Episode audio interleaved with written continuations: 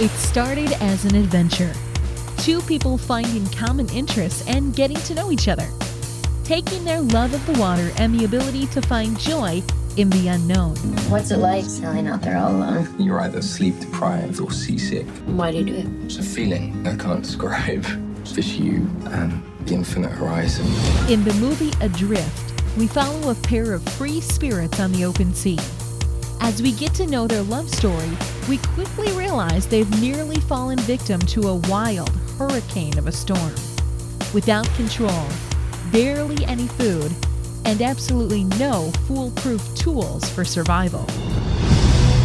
We're thousands of miles from land. We're not in any flight paths. That's like a 1,500 square mile search area. A needle in a blue haystack. Adrift follows the true story of Tami Oldham and Richard Sharp. Don't Google their story if you want to truly experience their journey on the big screen.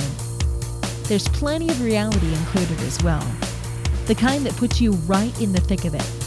Along with their mission, you'll need to know there's reference to some drug use and drinking. The film shows vivid images of sunburn, wounds, and skin in the sun, sometimes cringeworthy from the abuse of the ocean on the human body.